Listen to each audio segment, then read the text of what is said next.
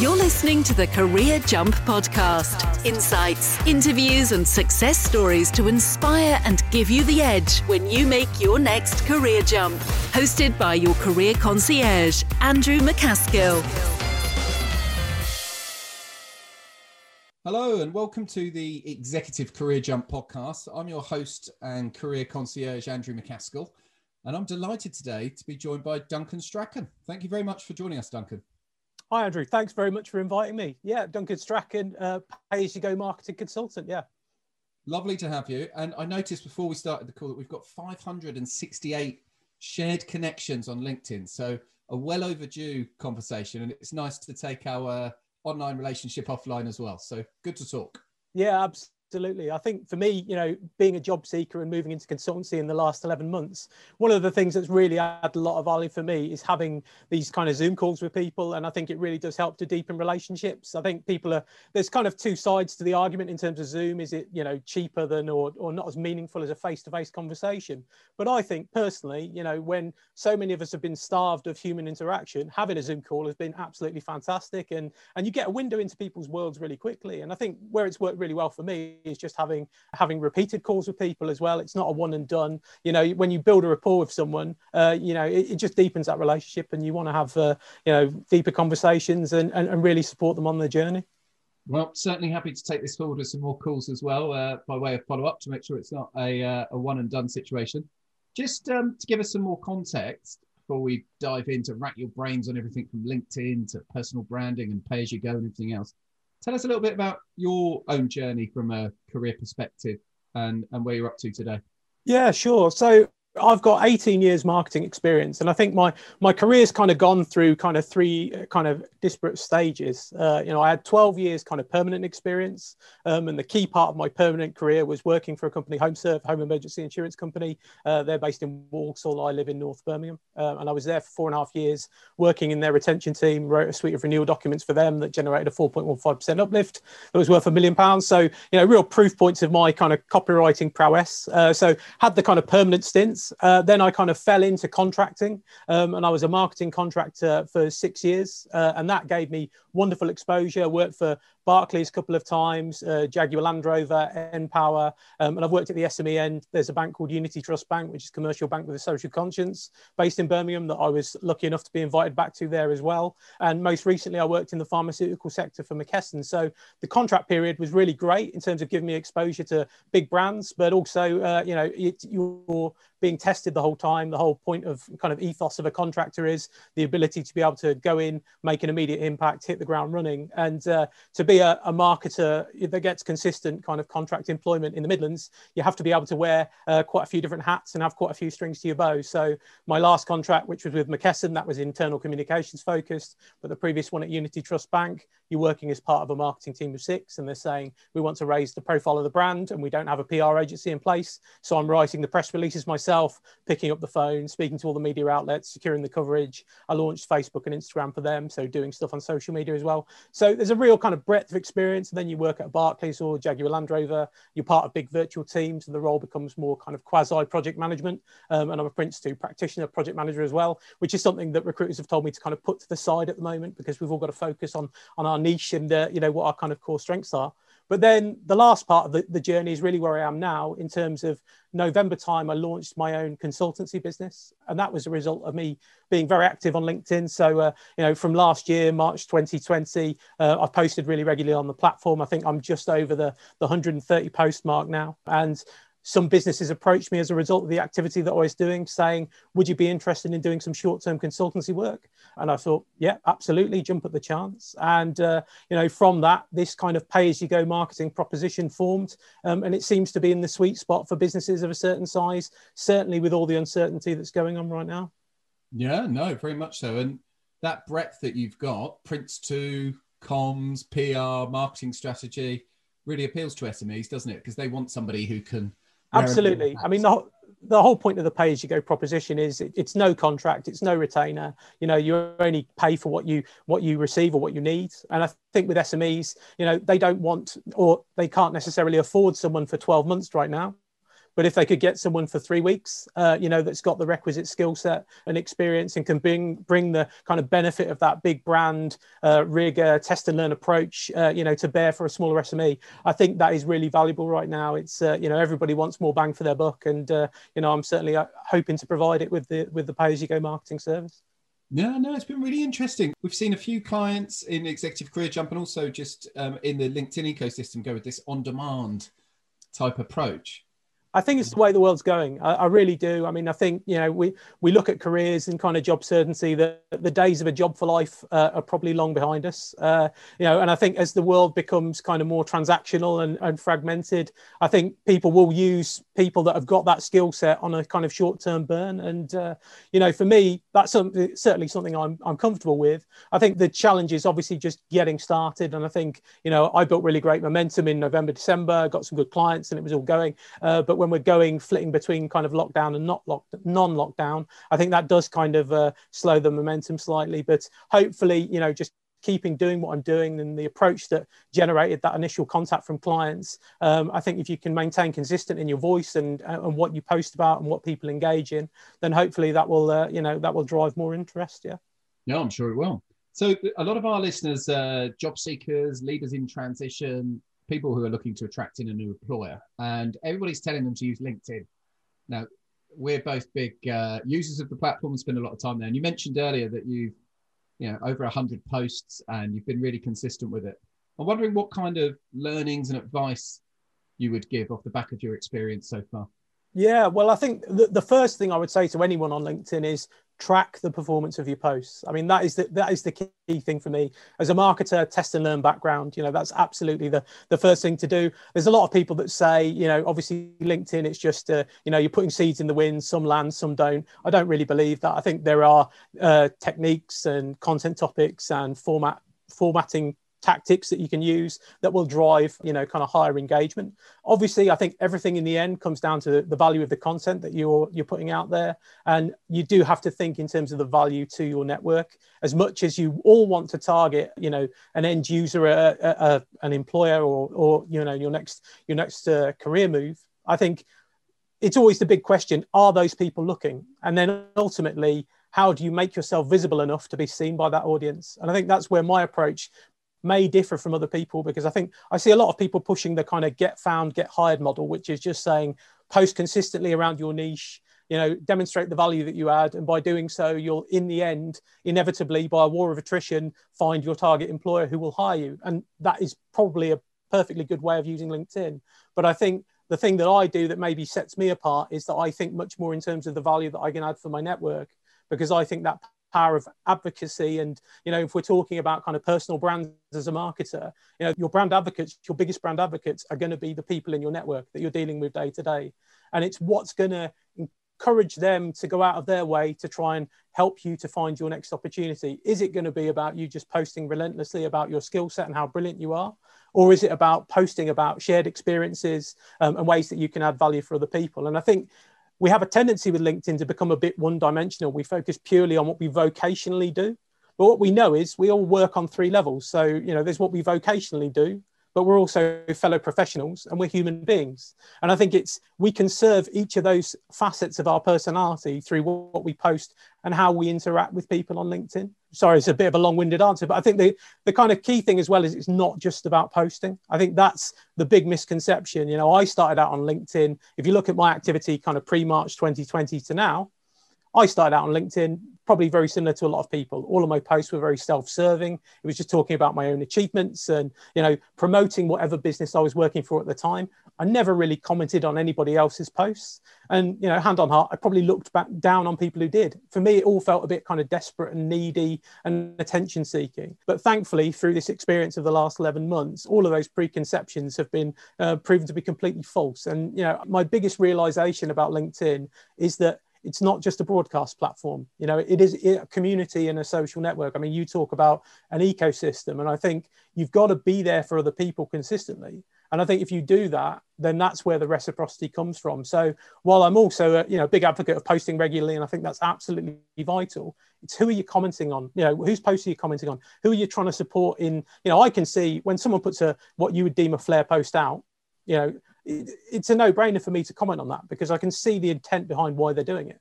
But also, I think you know you see posts where people are open to work. You know, will say I'm, I'm looking for work, and I'll put a comment on there. But it won't just be a kind of throwaway sharing for my network. You know, it will be I'll take a bit of time to look at the post and say what is the specific job title that that person's asking for, and put all of that in my comment. I don't know algorithmically whether it makes a difference, but I think people know uh, you know, when you are going over and above to try and help someone else. And sometimes I'll say, look, if you're reading this comment, please add a comment as well to try and help this person. And I've had scenarios where I've been the first person to do that on a post on a weekend. And then, you know, I'll see in a couple of hours that there's, you know, 48 people will have added a comment and a lot of them will be people that are in my network. So it does make a difference, but you have to have the mindset of saying, I am going to do this and not be afraid about perception of people in your network, you know, sneering at you, going, "Oh, what's he doing, helping job seekers or everything else?" You've got to just get get rid of that kind of thinking and just think, "I'm here to help." And I think the more you can do that and look beyond yourself to help other people, certainly in my experience, that's how I've got a lot out of the platform. Yeah, absolutely. And the I do believe in the ecosystem word. I use that yeah. word way too much, and my clients uh, kind of. Uh, take the mickey out of me sometimes about it the amount of times the word ecosystem comes out of my mouth but what I mean by that, it's true. It's true. I mean, I think you know, there's, there's, no better way of doing it. I mean, I say the virtuous circle, whatever you want to call it, yeah. but the but the reality is, it is that key principle that it's a community first, and I think that's the thing that a lot of people, you know, kind of miss out on. They think I'm going to come on here and share my proposition with people, and people are going to love it. You know, if I sell, sell, sell, there'll be someone to buy. But I think it's much more about how are you adding value for people? What's the kind of what are you known for beyond your vocation? You know are you known as a person that wants to help other people on the platform? Are you sharing advice freely? And i think that's the other key thing. You know i probably went into linkedin thinking i don't want to give away my trade secrets. You know i'm a marketer. The value in what i do you know as with you as a career coach with your job hack sessions on a Thursday, you know, should I give away all of my kind of knowledge and experience for free? And the answer actually on balance is yes, you absolutely should, because nobody is going to want to learn how to do your job through a LinkedIn post. They just want to know that you're competent enough to do the job and sharing a bit of your knowledge and experience will give them the confidence that the you know they can hire you to do the job. Yeah, I always advised against going out and sharing all of our playbooks and all of our advice on that by a number of people who generally cared about us, but I'm glad we ignored it. I'm glad we ignored it. And well, I think your, your follower growth proves that that probably wasn't the uh, the right strategy. No, correct. And also, I mean, knowledge is nowhere near as that, that whole scarcity mindset doesn't really have a place in the current ecosystem. Knowledge is nowhere near as valuable now as it would have been 10 years ago because anyone can go on YouTube and find out how to write a CV. Anyone can um, go into Facebook and type interview tips and find out how to interview better, right? So absolutely, I think, and I think that comes back to the kind of personal branding piece. And where is your big differentiator? There's a lot of people that offer pay as you go marketing services. I've been on Google, I know about it. You know, there's a lot of career coaches out there. So it's what do you stand for as a person, you know, that sets you apart. And I think, you know, maybe in the early days of me on LinkedIn, the, the big differentiator was I was offering the kind of advice that you would be offering, but I'm not a career coach, you know, so I don't have any kind of skin in the game in terms of the the stuff that I'm doing. It's a pure kind of reciprocity piece. And for me, it's just I kind of fell into this market. My contract came to a premature end because of COVID, and all of the usual stuff that I would have done on LinkedIn in terms of promoting myself and my skills and experience didn't bear any fruit. You know, there was there were no takers, and I just thought, wow, this is tough. You know, this this market is exceptional. And you know, my initial instinct there was, well, if I'm struggling with the brands that I've got on my CV, other people are going to be really struggling. So, you know, what can I do to try and help other people? And I thought I, I, was well qualified to do that in the sense that I've been a marketing contractor for six years. I've been to a heck of a lot of interviews, you know, so I'd learned some tips along the way. And I think it was just that sharing of that kind of stuff. It's that's what kind of started the whole ball rolling, you know, for me. And I think from there it became, you know, learning more about LinkedIn and the platform and measuring what you do. And through that, I was able to kind of shine a little light on what was working for me that I could share with other people. And I think it's all of that kind of stuff. It's finding topics that have kind of universal appeal as well because i think there's always a danger that we become a bit of an echo chamber. So you know you've got a big audience and you know they're all you know kind of job seekers and everyone will connect with each other and support each other's posts and that's absolutely great. But what are the topics out there that would transcend a job seeker status? And for me you know linkedin is something that everybody would want to know about and I've certainly found that in terms of my strategy for connecting with new people is I share a 22 page guide, uh, you know, for driving engagement on LinkedIn. And obviously, you know, there's a percentage of people that don't look at it at all, but those that do and see the value in it and the fact that I'm giving it to them for free, you know, that builds a real instant kind of rapport and reciprocity, which has hopefully, touch wood, you know, generated some, uh, you know, traction on my posts. Yeah. Well, the more you help people get what they want, the more you'll get what you want anyway. It's always been completely the agree. Uh, completely agree. Reciprocity. So that's the irony of the approach that some are taking. So you obviously had an advantage, some would say, um, without question, of being a well qualified and talented copywriter and a marketeer. What would you have in terms of some basic advice for people who are about to start their posting journey on LinkedIn who don't have your marketing credentials?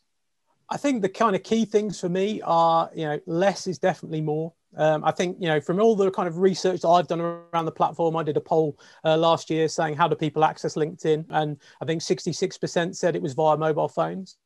And I think that's absolutely crucial because so much of the content i read it and and you see these kind of carousel posts and everything and i'm like i'm squinting i can't i can't read the text and everything else. So gear everything that you do for a mobile mindset that would be you know the, the kind of rule one. And i know you know you follow this approach as well with the format of your post but keep things as short and sweet as possible. And when you're laying out a post text posts work better than anything else in terms of wider engagement and traction. So if i'm writing a text post, I have a short, punchy, capitalized headline, and I've analyzed performance of all my, my posts. My top 10 performers have got an average of 3.5 words, so less is definitely more there. But you want short sentences, lots of white space around them. Just make it digestible. I mean, there's nothing more of a turn off for me than when I'm looking at a post and it's three big block paragraphs. I just haven't got the time to read it, and that's that's the big challenge. I mean, every other format as well, you you can look at it with the same kind of mindset and through the same lens doing videos. So, you know, I, I had a rule that said, well, your video shouldn't be longer than two minutes. Well, I've put a video out today. It's two minutes 16. It's not doing particularly well. That's probably why. It's, it's those kind of things. You always have to think, you know, time is short, attention spans are short. People want to help you, but you have to make sure that it's snackable and digestible. I think that's, uh, you know, the kind of key thing for me. I, I design a lot of my kind of document posts on Canva. Um, and I've got some rules of thumb with that that I don't. Well, there's a there's a LinkedIn post format which is 1200 by 1200 pixels, which you can select on the drop down. That is the one to go for on mobile. It's really punchy, really high impact. I think it looks a bit weird on desktop, but more people are using mobile. But then if I'm producing, you know, one of those carousel posts, it's just really basic things like I don't go much below font size 40 because it's just it's easy to read kind of and scannable. So it's uh, yeah there's there's two schools of thought on all of it. I try and make my posts as user friendly as possible. If i'm doing a video i always include subtitles. I think that can hurt your engagement because there are people that can hover over your post watch the whole thing and never have to physically click in the post. I've seen other people that obviously do videos without subtitles but the risk you run with that is that it's just it's a bit of a false promise. If you click on the video and you go well that was a waste of my time. Will you come back and watch the next one? So I think it's all of that uh, kind of stuff that really gears into it. But uh, consistency is obviously key as well. I think you've just got to keep keep posting. Um, you know, I mean, at peak, I was doing probably five posts a week. I'm probably down to more like three, just because of you know coming up with the, the ideas that I think will add value. You know, it, it does become more challenging. But those are the big things. And and the last thing that I've realised as well is there was a worry about repeating yourself. That was always seen as a big fear for me. Oh, I did a post six months ago which was about this topic. I can never talk about it again. But I think the reality is, you know, I produced this 22 page guide and I posted that in November. And I thought, well, this is really the, all I've got to say about LinkedIn engagement. There's going to be very little else that I can talk about. But this year, I've kind of chunked down that information and started playing it out in video. And I've not seen a drop off. I think there's and there's people that come to you that have been connections with me for a long time and saying, "Oh, it's great advice, Duncan." I'm like, "Well, I gave you this guide in November that told you all of that already." But I think people don't remember anything. I think that's the key thing. It's people's, uh, you know, it's all we're all in a kind of short-term uh, memory space. There's just so much information out there that I think you're you're perfectly legitimate in repeating, you know, kind of key messages as long as they're valuable and they help people. Yeah not not only is it legitimate, you should do it because that consistency builds trust with your audience. The consistency of message.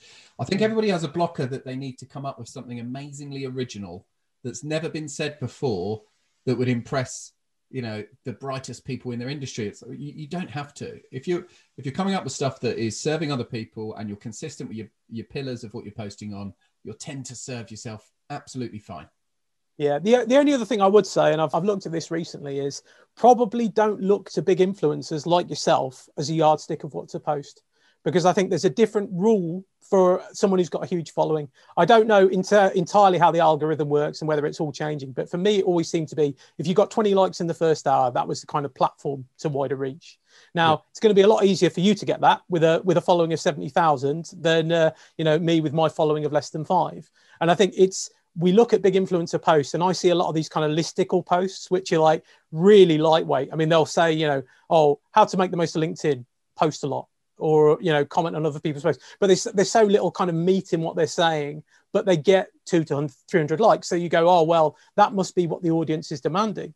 But if you look at that engagement as a proportion of their total follower count it's actually really low you know, and it's a lot lower than the engagement I was getting with, you know, my kind of sub 5,000 followers. So I think when you're kind of trying to build an audience to build traction, I wouldn't look at big influencers and say, I'll just copy their kind of really lightweight, uh, you know, kind of low detail model and expect to get the same traction. I've seen people try it and it really does generate very little traction. I think it's much more about offering your kind of authentic self, sharing more of personal experience and and helping people to kind of get to know you and what you're really interested in rather than just pulling five things which you could probably have got out of a marketing textbook or you know whatever business journal people would be looking at.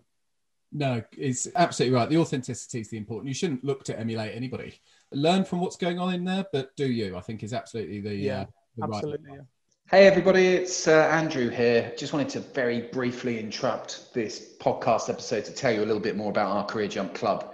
So, our Career Jump Club was created to help job seekers understand what they want and how to get it, right? So, becoming a club member is a great move if you're looking to get the clarity and confidence in order to secure your next role. With the membership, you get a number of different things. So, First thing you get is access to our online platform, which has over 30 videos, 40, 50 different templates, workbooks, and it takes you through everything from sort of understanding what you want to how to position your CV and LinkedIn, how to interview, how to close offers and negotiate better salaries, a full end to end job search course effectively for senior leaders. So you get that, you get a fortnightly group coaching call um, which is with me and with the other members, where we bounce around best practice, share slide decks, share techniques, and share the latest data on what's working for people. And you get to, most importantly, become part of our closed LinkedIn group and our closed community. And in there is where the magic often happens because you get people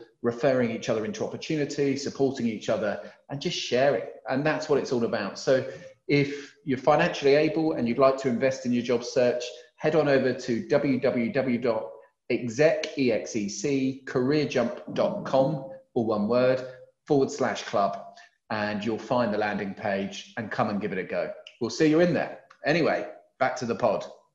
And the length is really interesting. You mentioned, you know, videos under two minutes. We're seeing not just in LinkedIn, but across all social platforms, the length of content getting shorter. When you look at YouTube, the amount of sub one minute videos that have been uploaded to YouTube in the last six months is more than at any other point in the history of the channel. Yeah. yeah. So everything's kind of getting shorter. I'm see- I'm also seeing people doing Twitter style length posts on LinkedIn. So doing yes, yeah, and I think you know anything can kind of catch fire, but I always look at them and kind of say, what's your kind of like to comment ratio? Because I think there's a lot of people that will get these posts that generate a huge amount of likes. And I don't know whether it makes a, a, massive difference in terms of reach, but you know, you'll get thousands of likes, but very few comments. And I've always felt that if the, your kind of likes to comments ratio is closer, that is more meaningful kind of content that would hopefully go wider. I've got no evidence to back that up, but I always see, you know, you'll get, you know, picture posts of, you know, someone in a kitchen with a baby in a harness on a laptop and 2000 people have liked it but very few people will have commented. And i think it's knowing how the scales really balance on that. I mean i've been fortunate in a way that i've always had a lot of comments uh, you know in, in proportion to you know the number of likes that i've had. But i don't know if the scales were different whether that would make a massive difference i mean maybe you've got some experience of that. Yeah so the hierarchy is shares if you write something that people share on yeah that disproportionately pushes that post on the platform. So shares is number one. The the more times your post is shared, disproportionately, the more you'll be able to see. That's interesting. That is interesting because I've, you know, from what I've read, they always said comments trumps everything else. So, yeah. but whether that's true or not, I mean, I've had posts that have been shared a lot, and I'm sure invariably they are, you know, some of my most seen posts. So I'm sure it certainly helps. But I think it probably depends what you're sharing as well. Because if you share a video, it's brilliant. You know, you have to see the video in the post. But if you share a text post, it's the law of diminishing returns, isn't it? Because they see less of the post when it's shared. You'll only see like the first line or whatever, and uh, you know they've got less to get kind of stuck into. So I think in the process of sharing, absolutely probably is you know the right thing to do from a from an algorithmic point of view. But I've always felt that comments was where the you know the real kind of traction came from. Yeah, it's not so much that when they share it on that people can see it. It's what that action, the value, yeah, that tells says because what they're constantly doing with your post is they're adding a value to it based on the engagement that it's getting. This is yeah, why yeah. people do all this silly stuff with engagement pods and all this silliness, yeah. right? Where they're all going on and charging in and liking each other's stuff, which yeah, a lot of them you'll see thousands of likes and no comments for that reason. So yeah, exactly. if, it's a true organic thing, so I, have managed to avoid joining engagement pods, and I don't plan on doing so anytime soon. But if it's a true organic thing, shares what that in in the eyes of LinkedIn, the amount of credit it gives that post for somebody feeling compelled to that they identify with it so much they feel like they should be sharing it on. Yeah, valued that, content.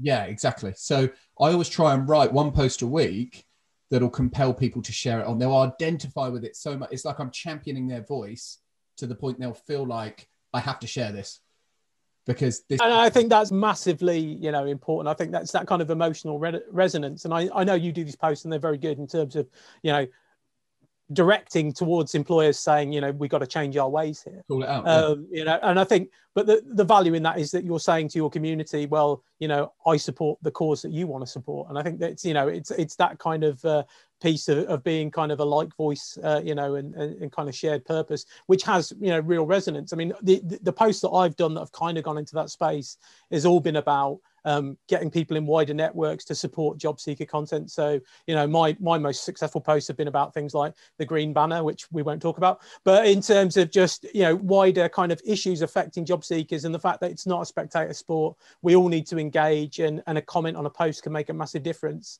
to how widely a job seeker post has been seen. And I think you know that is a message that I've done several times, and I would continue to do so because you know in terms of my purpose, I feel you know I I started in the job seeker community, I still am you know a, a quasi member of it in terms of looking for consultancy clients.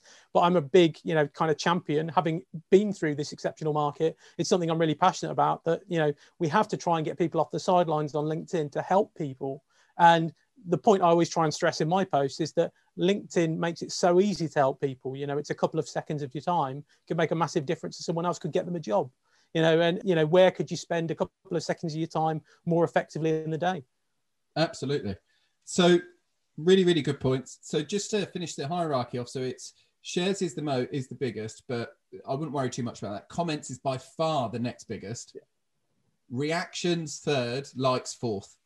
So a, simple like, which can be done just clicking through, has the lowest impact. So comments are huge, which is why both of us are always trying to reply to as many comments as we can as well to you know. Oh, I think that's massive. Yeah, I, I think that's massive, and I, and I always see that with people. And I just think it's such a missed opportunity.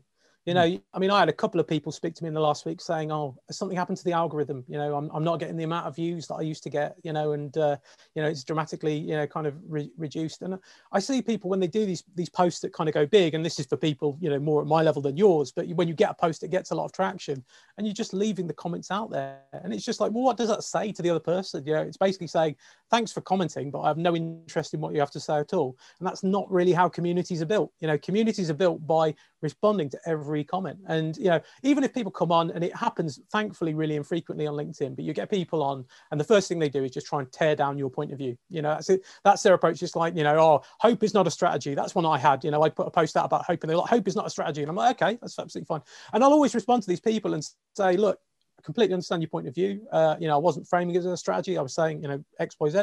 But you always want to end. I try and end on good terms. You know, whatever conversation that I'm having. Um, you know, because there's a power in just them showing up and making a comment, whatever they're saying. If I respond to it, it's going to have more of an algorithmic benefit for me than than just leaving them, uh, you know, in the dust. So it's uh, yeah, it's it's all about that engagement, really. Yeah, well, life would be boring if we agreed on everything, wouldn't it? So absolutely, absolutely. But I think that what kind of sets LinkedIn apart in the in the in the main is that there is a an ability to have a kind of reasoned debate on something in a way that doesn't go you know for the throat doesn't get personal you know and i think that's really where LinkedIn does seem to be a little bit more refined, um, you know, which I certainly appreciate. And I, yeah, it would be boring if we all thought the same thing, but I think you know I'm always keen to open a conversation. I think that makes such a big difference. You know, my first comment on my own post is always a couple of questions, just saying, you know, please let me know in the comments and, and starting that. And I think that shows, you know, you don't have all the answers. It demonstrates humility, but also you want your posts to be um, a welcoming place where people feel like, you know, it's a good place to discuss topics. And, uh, you know, these kind of things make a real difference. You know, I'm not a big fan of the, you know, agree question mark closer on posts because for me, it just feels a little bit off you know, a little bit kind of uh, yeah off offhand for me. I, I'm I try and do things in a in hopefully a bit more of a kind of genteel way.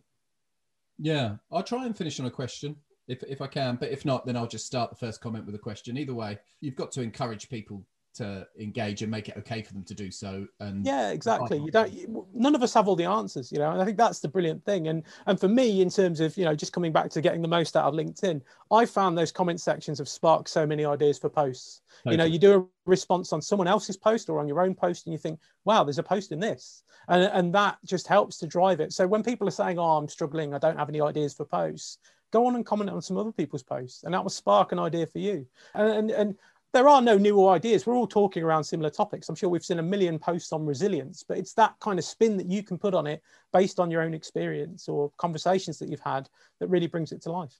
Top tip, top, top tip that. Talk to me a bit more about your experience shooting and distributing uh, your own video then. How's that been? And what advice would you have for people about uh, to go that route. The algorithm's liking video again, from what I'm being told. Well, that's good. That's good to know. That's good to know. Yeah, I mean, for, from my perspective, you know, I did go a bit kind of upmarket. My biggest kind of concession, I'll actually show you, is um, is I got a Sony ZV-1 camera, which is uh, you know, it's it's supposed to be a vlogging camera, not that I know a lot about vlogging, but I just thought all the stuff that I was doing on LinkedIn. The, the wonderful thing about the, the world at the moment is there's sites like Canva that really democratize kind of graphic design. You know, I can go on there with very limited skills and say, if I've got a couple of you know decent photos of myself or I look relatively professional, you know, and I use my marketing skills to kind of show a bit of moderation in only using a couple of fonts or, or everything else, you can produce stuff that looks pretty good. So I thought, well, I used to do videos in my early days videos. We went back nine months, I was sitting here with my iPad, um, you know, and, and producing these things. And, and I think there was a quality differential there. So, you know, the, the biggest kind of things that I've bought, I bought a ring light, you know, which I'm using now, which I'm not ashamed of. You know, I think these, these things do matter, um, you know, and if you're on a video interview, having good lighting and putting your best foot forward, both visually and, you know, in terms of what you're saying is massively important. So I think, you know, those concessions, it's just about making sure that whatever you use can give you a suitably quality output. And you know don't put your first take up on as, as your final video. I think that's the kind of key thing as well. I mean i use a bit of software called camtasia from techsmith which uh, you know you can buy it's a one-off license costs about 200 pounds um, or just over and uh, I'd used that in a previous job. And, and I think the beauty of that is it really opens doors for you because you're not only can I share my own kind of, you know, face to camera views, but I can do screen recording off the back of it as well. So if I'm talking about other people, I did a post today um, about a woman called Ayu in Malaysia who's grown her following this year from uh, a single follower to over 17,000 by looking beyond herself to try and help other graduates. And I was able to, you know, do a screen grab of her kind of profile and the video that she was on over the weekend, the LinkedIn live that I saw. And I think it all helps to kind of bring things to life. And I think that's where you can kind of move from being just purely trying to share your own advice, which you know there is a limited amount of, to becoming more of a curator of other people's content and saying, hey, this is something that I found interesting, which fits with my kind of worldview and narrative. It might be interesting to you too. And I think you know when we've got that kind of following your traction, you know, whatever my kind of following is, I think we have got responsibility to kind of send the ladder back down, um, you know, and try and help other people out. And, uh, you know, that's that's always what I'm trying to do. But I think if we can all, the more we can all connect and you know join forces in terms of you know sharing the spotlight on other people. I think we've seen it i'm sure you've seen it. It certainly benefits you. I mean you've got such a kind of ardent support base in terms of your you know executive career jump club and they will be going out to people that are saying they're open to work saying well have you been to andrew's thursday session? and you know all of this kind of stuff. And it comes back to that point that you know the people in your network are your biggest advocates. You know you'll build they will build your personal brand a lot more than anything that you or i could do you know, in a video or otherwise. You know, that's where the brand really lives and breathes. It's not going to be just in what, you know, you say that you are. It's what people believe that you are based on their experience with you. And the action that you take. Because people... absolutely. It all works you know it all it all feeds in. And if you're doing things that are out of kilter with that then you know you, you will you will pay the price. I mean i think that's the other thing as well. A personal brand is never set in stone you know it's constantly evolving you know. And for me my big watchword with linkedin is everything counts you know. Every comment every dm every post it all has a weight. And i think if you if you step off any particular part of the linkedin kind of process you will suffer for it because you know it only takes one uh, to, to have not a fantastic experience with you. So it's a it's a challenging one. Yeah.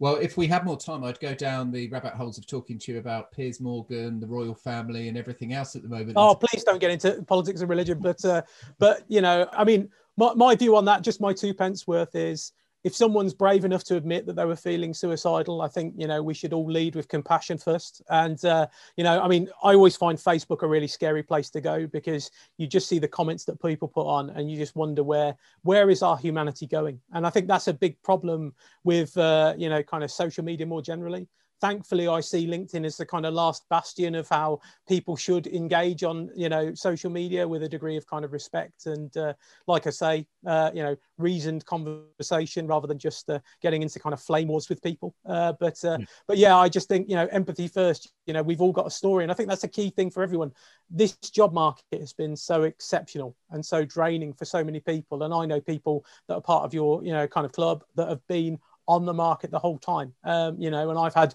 sporadic bits of work along the way but it's not been easy you know and it's not easy for anyone. And i think hats off to everybody who comes on and you know shows up on linkedin and contributes and posts you know every week knowing how tough this has been. And i think you know if anyone's watching this or listening to this it's just knowing that you know you can all help people on linkedin by doing the smallest of things. And you know adding a comment to their post is such a massive gesture tremendous message. And I think my favorite event so far on LinkedIn this year was a guy called Stuart Masson who did a post about the fact that he's on the borderline of being evicted and his young family were going to be yeah i saw that. What what happened there? Did, did he get a job? Did that did that bear fruit? He's still in the mix. He's yeah. still in the mix for a few things. He will get hired. Mm-hmm. And ultimately the compassion and empathy that the LinkedIn ecosystem showed to that post. For some reason, that post, he was brave enough to stick his hand up and ask for help. Yeah.